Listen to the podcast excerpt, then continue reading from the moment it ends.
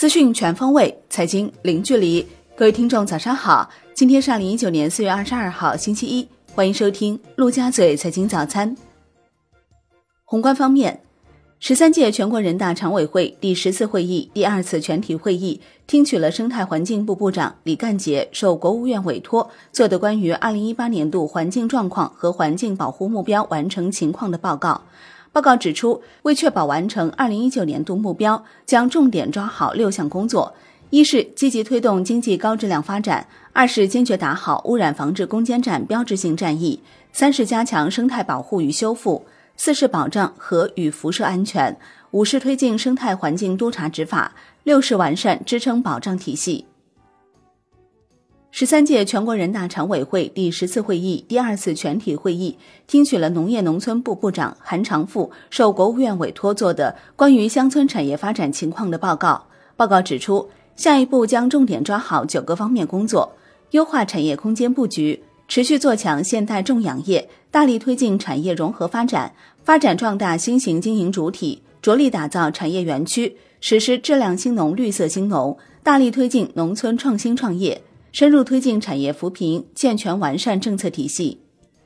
国内股市方面，证监会副主席方星海在十三届中国期货分析师暨场外衍生品论坛上发表讲话称，要加大政策支持力度，大力推进符合条件的期货公司 A 股上市，积极推动外商控股期货公司的设立，稳步推进新设内资期货公司的工作，大力推动期货公司员工持股，要坚持特定品种开放的路径。积极推动包括股指期货在内的特定品种对外开放，不断完善交易所、期货公司相关管理办法，继续增加场内场外产品和工具供给。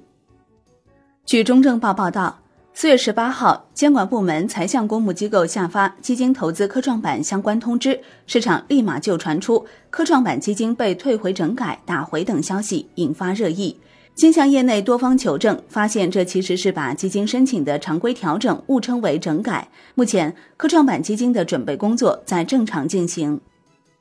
据中证报报道，出于科创板市场初期容量有限与投资风险约束考虑，一些公募基金认为有必要在策略上做减法。据了解，为更好匹配科创板投资供需关系，已有部分基金公司表示可能撤回部分不必要的科创板基金申请。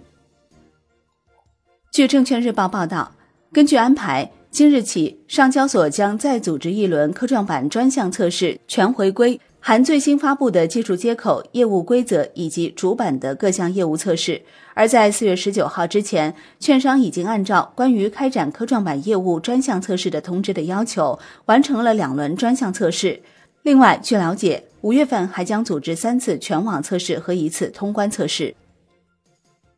配资平台跑路频现，除了长虹配资外，配资指数网显示，四月以来已有多位投资者爆料，声称沪深所、宝牛一配、红岭金服等一批平台疑似无法提现。金融方面，据中证报报道，资管新规落地即将满一周年，在这一年中，金融机构着力开展整改和业务转型，相关风险显著收敛，不规范的影子银行业务得到初步遏制。监管部门陆续出台相关配套细则，展望未来，备受关注的资管市场将进入新阶段。产业方面，国务院关于医师队伍管理情况和执业医师法实施情况的报告提交十三届全国人大常委会第十次会议审议。报告指出，将从提升薪酬待遇、发展空间、职业环境、社会地位等方面入手，调动广大医师积极性，合理调整医疗服务价格。提高医务人员的阳光收入，完善医疗责任风险分担机制，鼓励探索开展医疗意外险。4S 店里为何有那么多坑？新华社调查发现，价格倒挂、亏本卖车已成为大部分汽车经销商面临的严峻问题。从2013年至今，汽车销售行业受多重因素影响，颓势明显。尤其近两年，大部分经销商已开始赔钱，只有依靠各类套路弥补亏空。国际股市方面，据每日经济新闻消息，三星中国方面公关人士临时通知媒体，取消了三星 Galaxy Fold 折叠屏手机本周三在上海的发布会，解释为场地原因所推迟，并且表示推迟时间待定。商品方面，上海期货交易所副总经理陆峰表示，上期所积极推进原油 ETF 在上交所、深交所的相关业务，目前正在积极推动二十号交的上市，预计今年应该能实现。同时，上期所还有一些已经上市的品种，包括有色金属、贵金属、黑色金属以及能化产品，目前正在积极做国际化方案和论证。大商所相关负责人表示。大商所将持续加强场外市场建设，推出更多场外市场工具，提升服务实体经济水平。好的，以上就是今天陆家嘴财经早餐的精华内容，感谢您的收听，我是林欢，我们下期再见喽。